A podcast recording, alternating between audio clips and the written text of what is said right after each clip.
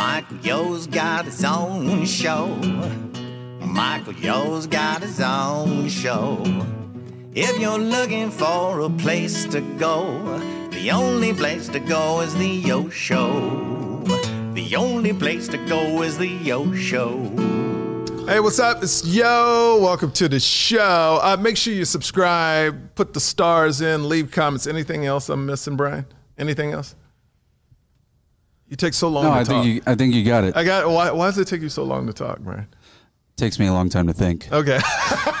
well, that is true statement. I love Brian. He is the producer extraordinaire of this podcast. All right, so do all that good stuff. My special, I never thought, is coming out March 15th. So definitely check that out. Go to michaelyo.com or subscribe to my Facebook or YouTube page. But I'm happy because this next guy, I love it. I met him on Chelsea lately back in the day. Mo Mandel. What's up, my friend? What's up, man? You're at the Comedy Cellar this week. Comedy Cellar in Vegas. In Vegas. In Ve- have you ever done the New York one yet?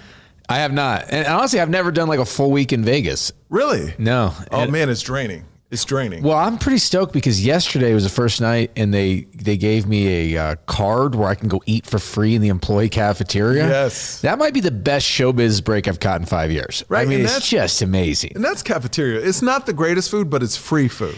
It's pretty good. Yeah, you know, it's it's, free. It's like you wake up, you go down there. Oh, they have know. breakfast too, right? Yeah, it's like, it's just it's nice. So that was a big that was a big score for me. I feel like I'm basic. I feel like I've made it. I feel like and I've you're making money on top of that. dude. I mean, I'm basically Mark Cuban right now. There you go. I, I want to talk to you on day four or five when you're like, I need to get out. like, out. dude, if I have to eat any more of this orange chicken, I'm gonna kill myself. So, so now, are you still on the journey of trying to have a kid? What's going on? Oh, or man. have you accomplished this year? No, me and my wife have been. Uh, I don't know the last time I talked to you, but yeah, we've been just trying for over I've a been year. watching it on social media. Yeah, today, literally before this, I was on a Zoom call with my wife and a fertility expert, and we're gonna start doing the IVF. I think IVF. Yeah, that's yeah. expensive, bro. Well, see, this is it's it's, it's tricky because I got the Writers Guild, you know, through Ah. some writing, so I got the insurance on that, but only till June. So I gotta like really gotta get these eggs frozen and get this whole thing doing. And it's like there's already enough timing and pressure trying to make a kid. Now it's like the clock just got cranked forward, or else, yeah, then I'm gonna have to. Are you ready to be a dad though? I mean, you're a dad, so Yeah, I. I, I mean, were you ready? Did you think you're ready? I yeah, I did think I was ready, but you're never ready. But you can think you're ready.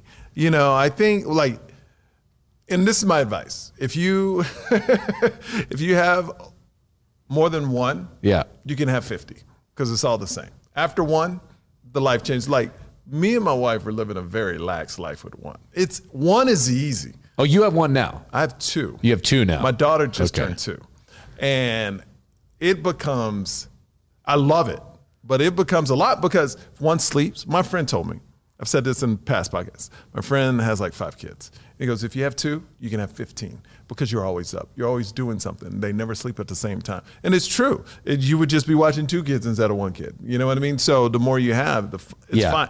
After two, it's a total game changer from one to two. So that's what I tell my friends. It's like one, like my son's four now, almost five. If we just have my son, it's Cake Street, you know. But with my daughter, now you're doing all the things you did with him when he was two. Like at two years old, they could walk right into a wall, you know, or fall off a couch. So you're like ah, doing that, but it's very worth it. I, I will say my brother has two now, and the amount of stress and general just like misery that I see re- emanating off him and his wife since the second one. And they love their kids. Their kids are great, but like, It's tough. Yeah, no, they're definitely like, you know, I, I always notice this when people have kids where they'll just start telling you how tough it is, but then they always end with, but it's great. It's great. It's such a weird, Because- way- because it it always is. like starts like, it's hell, but then You know worth what makes it. it? You, should you do know, it. You know what makes it great is when they freaking.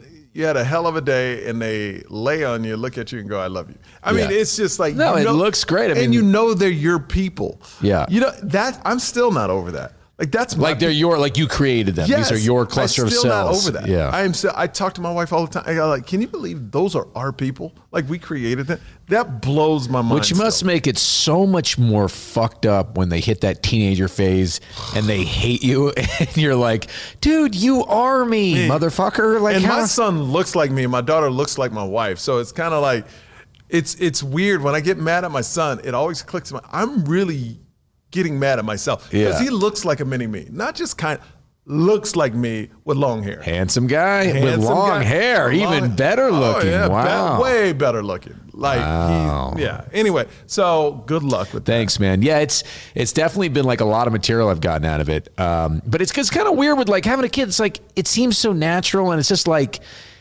you know, it seems like you just like it's just waiting for you behind that glass. Like anytime you want, all right, parenthood, and now to have to go through this has been like, oh fuck yeah. Well, you know, I used to interview like a lot of celebrities, and the biggest question they want you to know: do mean used to? Uh, well, I mean, you're a celebrity. What, no, you like you, you- did you just hear I'm getting free food? Uh, you are a celebrity to me, Mo free free cafeteria food. I still interview celebrities named Mo Mandel. Thank you. But I would ask, you know, the question TV wants you to ask is, are you going to have more kids? And that's kind of a rude question because now, after we had a kid or a couple, we have friends that can't have kids or Yeah. had to go through IVF, and it's kind you. So you shouldn't ask that question. You really shouldn't ask that question. it's definitely very i hate to use this word but triggering for people this Yes. fertility stuff like i've you know I, a lot of my material now is about that and, and i'm hopefully going to put out a special soon that's a lot about this whole process but in the beginning when i was trying to work out how to talk about it yeah i mean you could go wrong fast. Yeah. you know if people think you're being heartless about it or callous because obviously for me we had a miscarriage and all that. Yeah. it's extremely traumatic and very painful.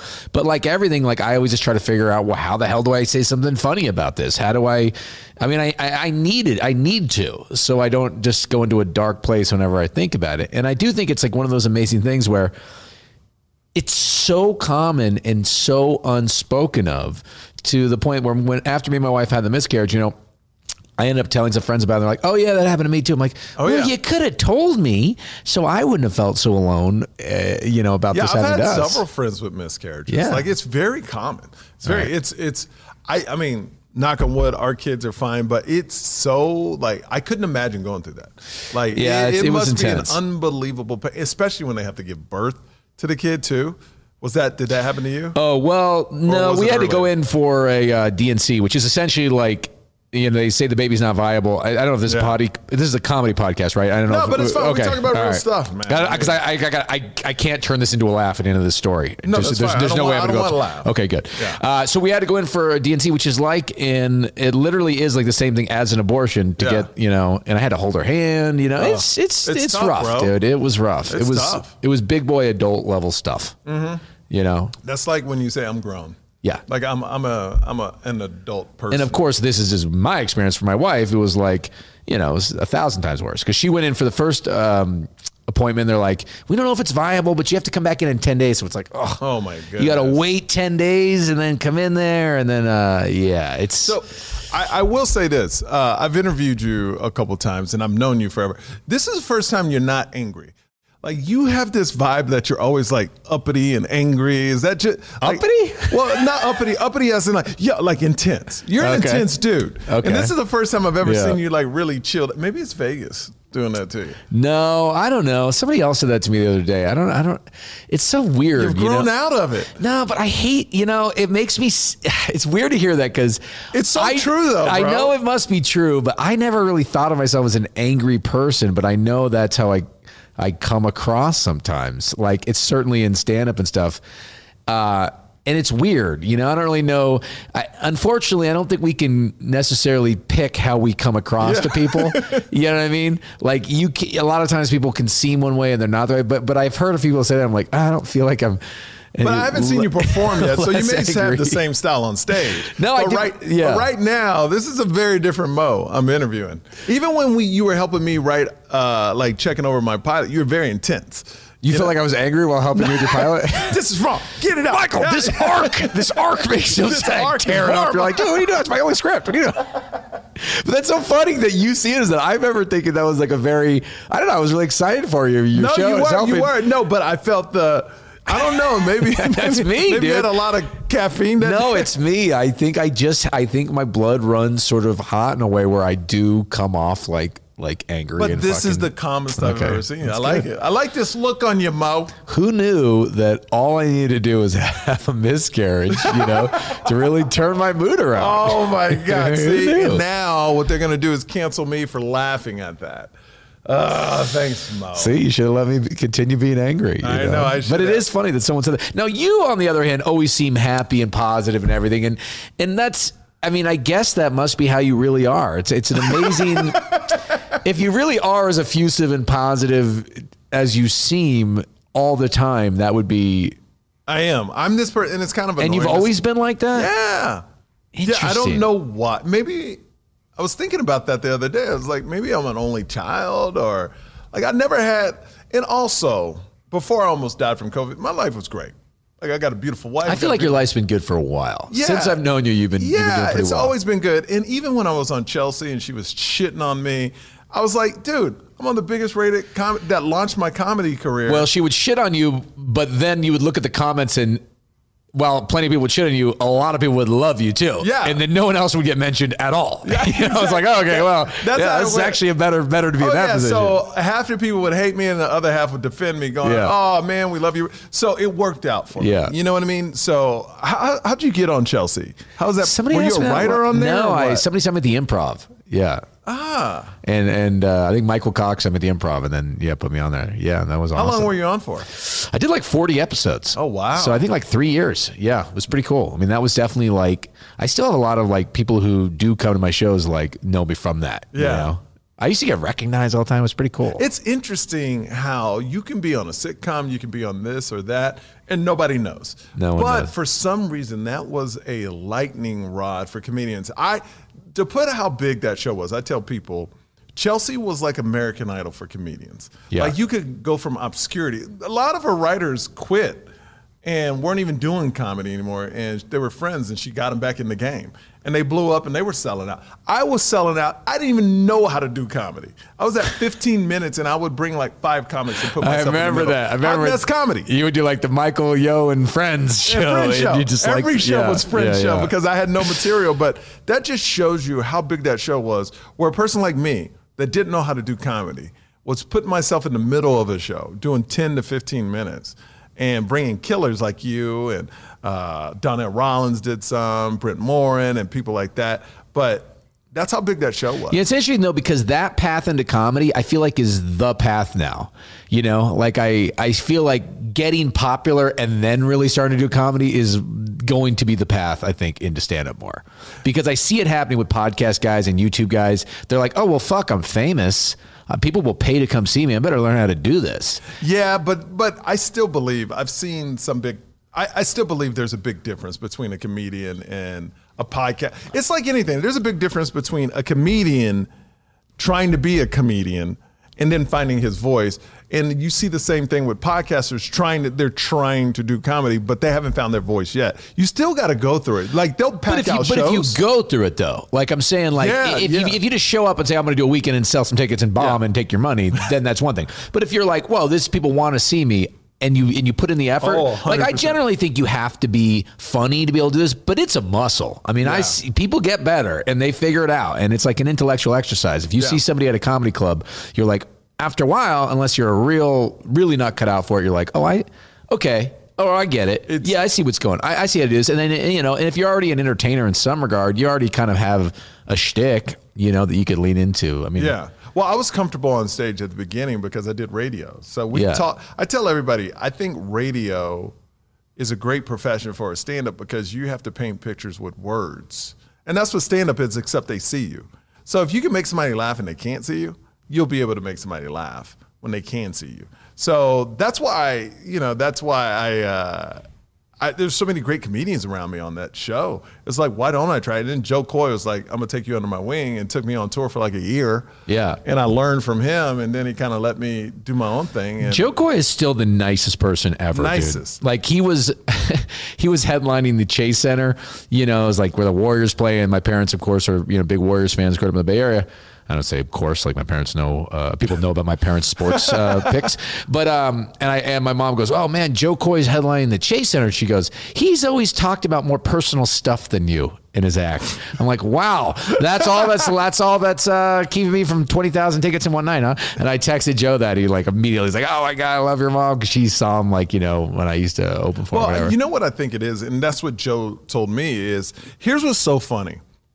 A lot of comedians I saw like talk trash about Jo. Now they love him, right? Not you, of course. I'm just talking about I, when I came up in the club. When Yeah. I would mention, "Oh, I'm touring with Jo," they were like, "Oh, he's not a comedian. He like he entertains. He like does all this other stuff." I go, but you don't understand. When you leave a Jo Koy show, you felt like it doesn't even feel like a stand-up show. Like you've witnessed a spectacle. Like it's amazing. Yeah. Even that. And he's always told me the one thing I came up with, listen to Jo and comedians I respect, people outgrow jokes, but they don't outgrow you. So if the comedy is about you, Yeah. they want to hear the next part in your life about it. You know, you become a real life sitcom. And also his his personality is so contagious. Yes. You know, like I, I remember when I opened for him in Sacramento, like he would do like 30 minutes on what we had done that day. And like it wasn't all constructed and all that, No. but it but it was just funny, just the Yeah. way he talked about it, you know. Like I, I remember thinking this. Like I did Chelsea one time with Natasha Leggero and TJ Miller.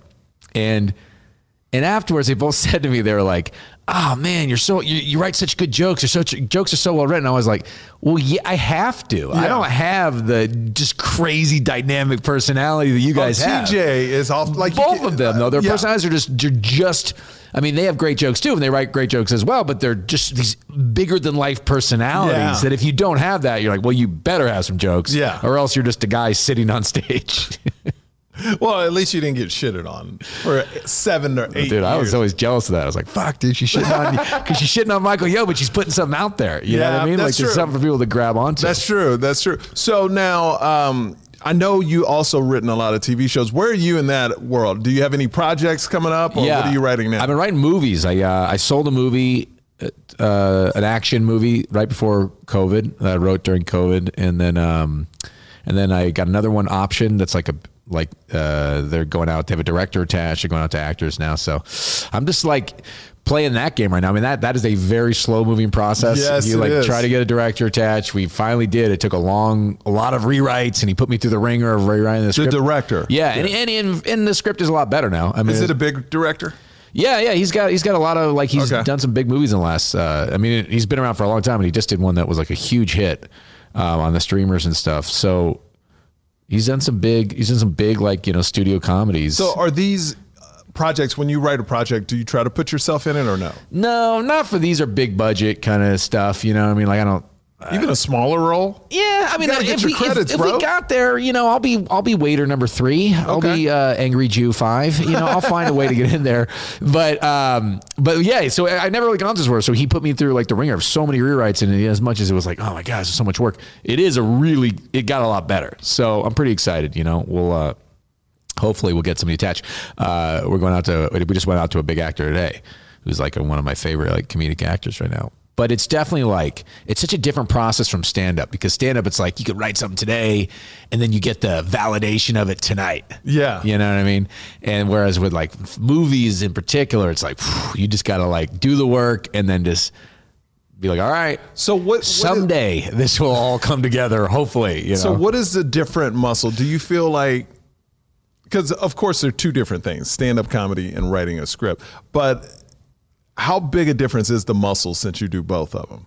You know, I think it's um, much, much more mathematical scripts. yeah. I mean, you have to. I mean, there has to be everything has to connect. There has to be a reason for absolutely everything. I mean, stand up is that to a sense, but like for instance, in stand up, you know, we're here doing 50 minutes tonight.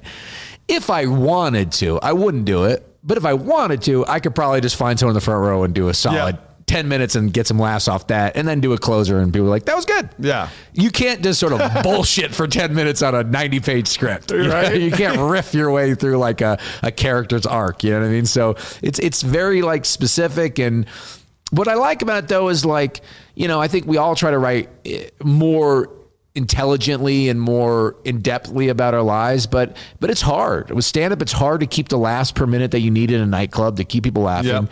And so I feel like with with uh, writing, like I don't know, it just allows you to kind of like Let it breathe. let a it little breathe bit. a little bit more, and to kind of like you know, I'm writing about fucking helicopter chases and fucking shootouts. It's like all the stuff I love to watch. You know, it's fun. I feel like a little kid playing action figures, like ah, smashing Yeah. it together. You know, so so. uh But at the same time, you don't get the immediate satisfaction. So I'm glad I do both. You know. how depressing is the wrong word, but when you finally finish a script and it doesn't get picked up, is that just a blow to you, or do you feel like, ah, you know what, I'm still in the game? I mean, you know, I, it's, it's kind of like you know, if you show up to a comedy club and you didn't sell a lot of tickets, you know, like it's Oh, like everything. It's horrible, right? Yeah, it it feels worst. terrible, and you go through the whole like, what am I doing this for? But I think if you could see the progression, you know, you're getting better. At least there's that, you know. Yeah. So if I can tell the script's better than the last one, or you know, this the the way I did the scene is better than the last one. It's the same way I look at my stand-up act. Like I don't sell a lot of tickets. I'm not famous yet, and I don't understand why, and it annoys me, and I should be more. But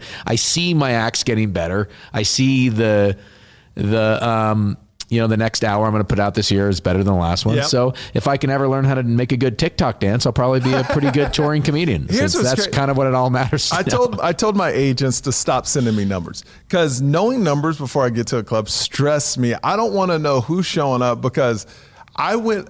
This is the last time I did. it. I went to a, a market in Monday. They sent me the numbers and it was really low, but I sold out that weekend because all the tickets sold Thursday and Friday. Sure. So. I'm like, why? Don't stress me out. I, what if there's ten people there when I get there? Okay, fine. But worrying about ten people Right. all week.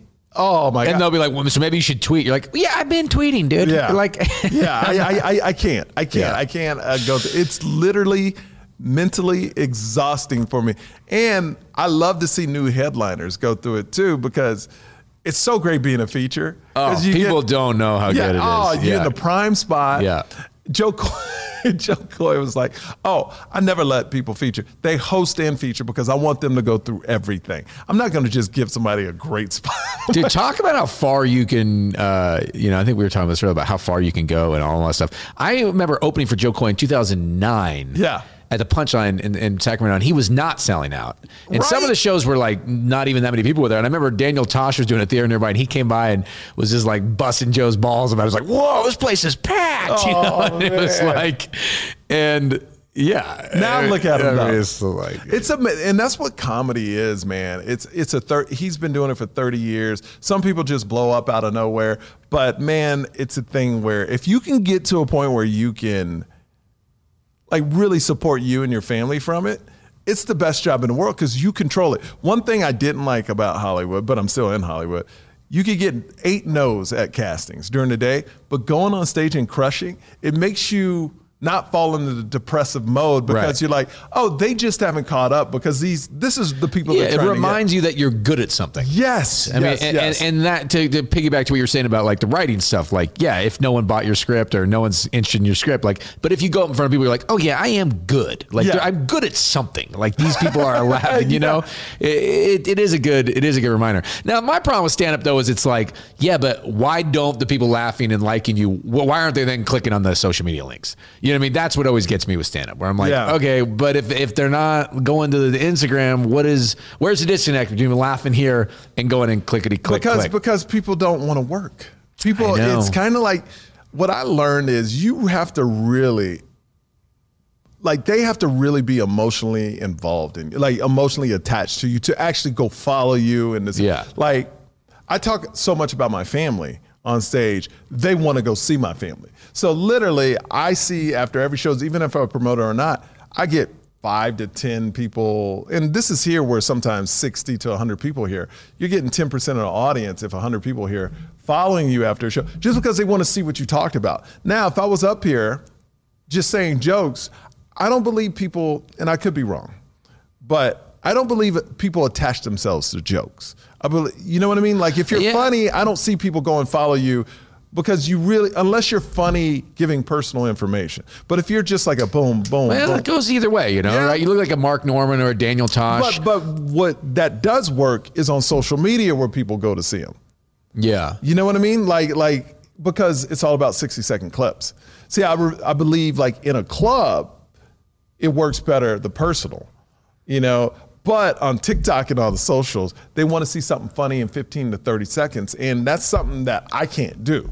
You know what I mean? I can make you involved in my family and all that in a show, but I can't give you something you want in like 36 unless you just take a quick snippet out of one of my stories. Uh, How do you think people are going to react when they find out that your family is actually just actors that you've cast Well, to I- help your stand-up career? I think I'm gonna let people know that about two, three years from You've now. got your. I know your daughter's only pretty young, but has she signed an NDA already? She did. She okay, did. so and my son. know- okay, and my son. so good. you know, and it's pretty great that we That's found nice. a kid that looked just like me. Because I remember seeing, yeah, I remember seeing that Craigslist ad, Yeah. casting multiracial, adorable family, And white you, wife. my white wife, And you, white wife. my infant. Well, my white wife, she's she's casted too. Yeah, oh, You yeah, know, yeah, you know, no I'm white aware. woman would ever want to go out with me for real. Well, I'm not going to weigh in on that uh, one way or the other. I don't, I don't even know what that means necessarily.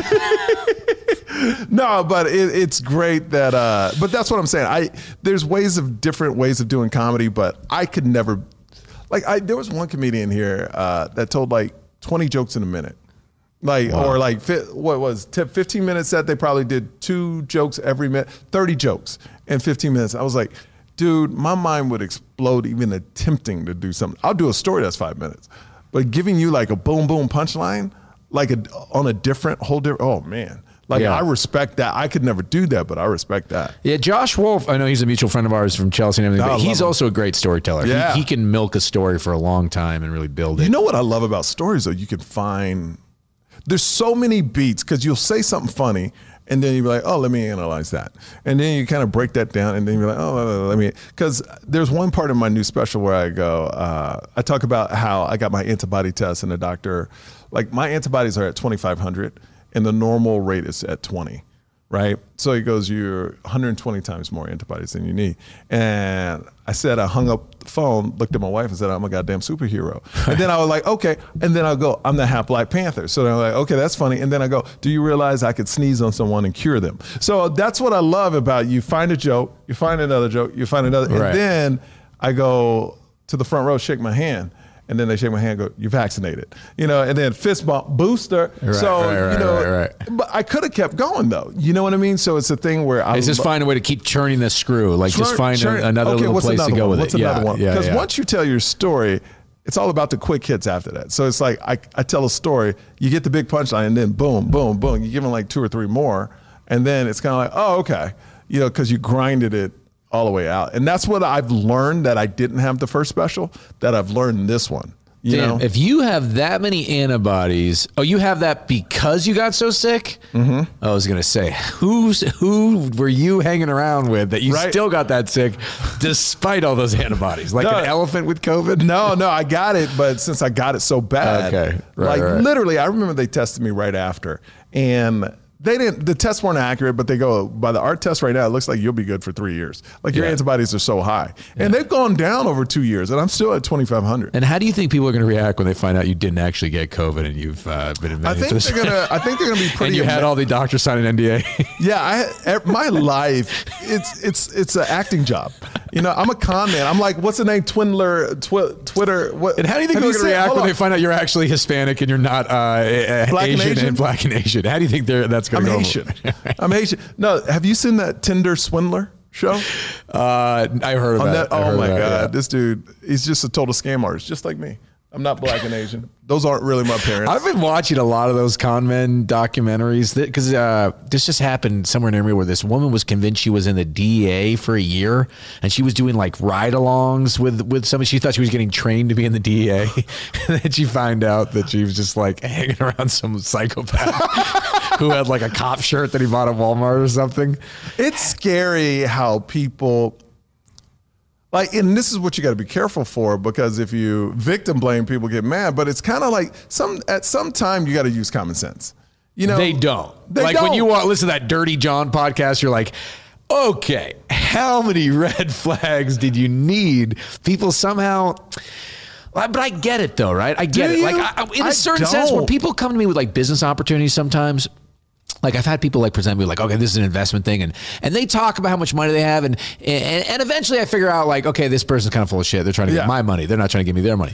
But because you have common sense but there's a certain few days that go by where I'm responding to the emails and I'm like, whoa, right. and, and so I guess if you just, if the person's really good, maybe you never turn that corner where you're like, So in. Tinder swindler, what would happen is he would fly these girls in for, put them up in cars, private jets, all that stuff, right? And then uh, they would go back, and then he would ask money from. Oh, he would send pictures of a bodyguard being beat up, and like, oh, they attacked me. My enemies are after me. I need money. And how much? Oh, forty thousand dollars. First of all, like, and these women are sending it, but then it goes down to sometimes people, men and women, want to be in love so bad they'll do anything for Yeah. it. And he was just taking advantage of that. But I still say you got to have some common sense. So one woman sent two hundred and fifty thousand dollars to him, but it wasn't just one take. It was Wow. like kept asking and asking. I got to get back on Tinder. so what he was doing was using people's money, other women's money, to take out other girls. Right. It's like a big. It's, It's like a- a, pyramid scheme. Yeah, it's Yeah. a Ponzi scheme or whatever they call it. So It's it's pretty wild, man. I, I there's some. I think it's uh, God. What is it? It's on documents like the Hollywood, something called like the Hollywood Queen or something. Like there was a this whole there's this person who turned out to be like in Malaysia or somewhere like that, where they were doing all these different voices and convincing all these young artists and screenwriters that they were being employed. And, and they would they're like all right you just fly yourself to uh, malaysia and then send me all the receipts. I need all that. I'm going to reimburse you and all this stuff. And they got these people flying around writing like scripts about stuff. And and the people were like they were giving me notes that were actually pretty good. Like it's kind of bizarre how what is it- committed they were to the con. But what was the con at the end? at the end of it was just like just somebody who wanted to Oh, I saw. He have just people scripts. do stuff basically like just you're sitting there i mean if you think if you're sitting in some apartment in malaysia and you have people in la like flying around the world and sending you things i mean it must be this insane sense of power like think of the power you have when you can get someone to be like you know you think of the things in your head and boom now you're boosted and you get them to react Yeah. imagine if you're getting them to fly across the world and write you an entire screenplay you know it's just it's nuts But wouldn't they look this guy up? That- That's what I'm saying. There's so oh, much don't know. information because that's the thing. There's so much information you can get information on something. You know, like is this guy really a director? Is it you know like they would Now, now you can, but just imagine how easy it must have been to con people in like the 1800s. You just show oh up, you're like, "Yeah, I'm the sheriff they ordered from Tuscaloosa." They're like, well, "Okay, Okay, he's the Yes, sheriff. he's the sheriff." Or we're gonna send a letter. It'll take three months to get back. You know? Dude, you imagine those times like you were waiting on a letter, bro. Like literally a couple months. What I a wonder letter. is how did anyone get caught committing a crime back then? oh, they would kill somebody and then they would send like a posse after you. So like But whatever I mean, how did city they you know were, you did it? Like it Oh, must have been so somebody easy would to see it. But Oh, if they didn't see it, Oh, Where's you the would proof? ne- you would never know. Well, they would see this one guy that was in their town, and they'd be like, "Well, that guy must have did it." Because I was watching something on like I can't believe I think it was in Belize or somewhere like that where this murder happened. The guy was like, eh, the cop was like, "We don't have DNA down here." He's like, and even in Mexico, I think they solve like like ten percent of murders. Like it's very low. Well, because it's also mafia related too. Mafia so- related, but also like it's just like yeah, um, they probably don't have access to Yeah, all they the don't. They, don't They access don't. to all the DNA and stuff. So if you're back in like the 1800s, I mean, you know how dumb you got to be to get a Caught? committed of committing a murder. Like you, you just wait till it's dark and it's you're getting away with it. You know. Oh, back in the day, so Everyone's much wearing the same little hat with a buckle. Like eyewitness testimony is not going to, you know, be that effective. That's right, and everybody's pretty much white. You know Right. that in places of power. So Probably what they did is they would just be like, "All right, guys, someone got murdered. Who do we want to kill? What? Let's just say they did it." exactly what black guy did. Right. it. I mean, uh, exactly. Exactly. See, I love I love making Mo uncomfortable. He's like, well, I'm not saying. Hey, that. I'm no, I don't even know what you mean by black. Is that is that a color? I don't see color. I don't see color. I hate when people say that. I've had people say I don't see color. I was like, oh my god, you're the problem. You are the problem. The people that don't. We're say- nervous, man. We're Well, nervous don't right say now. I don't see color because then you're saying that's the most ridiculous. I had a friend, a friend say that. I go, that's that's even more re- prejudiced than the other things you can say. I don't see color. Oh, so you're not acknowledging me or what's happened because you don't see color? Eh, Come on, stop. Who is it? Speaking of great comedians, Mitch Hedberg had a joke where he was like, when people try to say they're not racist, they're like, hey, man, black, white, green, purple, I don't care. It's like, well, purple and green, you should care, dude. I mean, that means they're like a monster.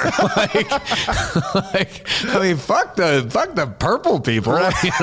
we don't like the purple people. All right, Mo, how can people follow you, bro? Uh, the real Mo Mandel on Instagram and uh, Mo Mandel on YouTube. That's where I'm putting out new stuff every week. All right. Also, check out my new special March 15th. It will drop. Subscribe, like, comment, all that good stuff. Follow Mo Mandel. We'll see you next time. Later. Thanks, man.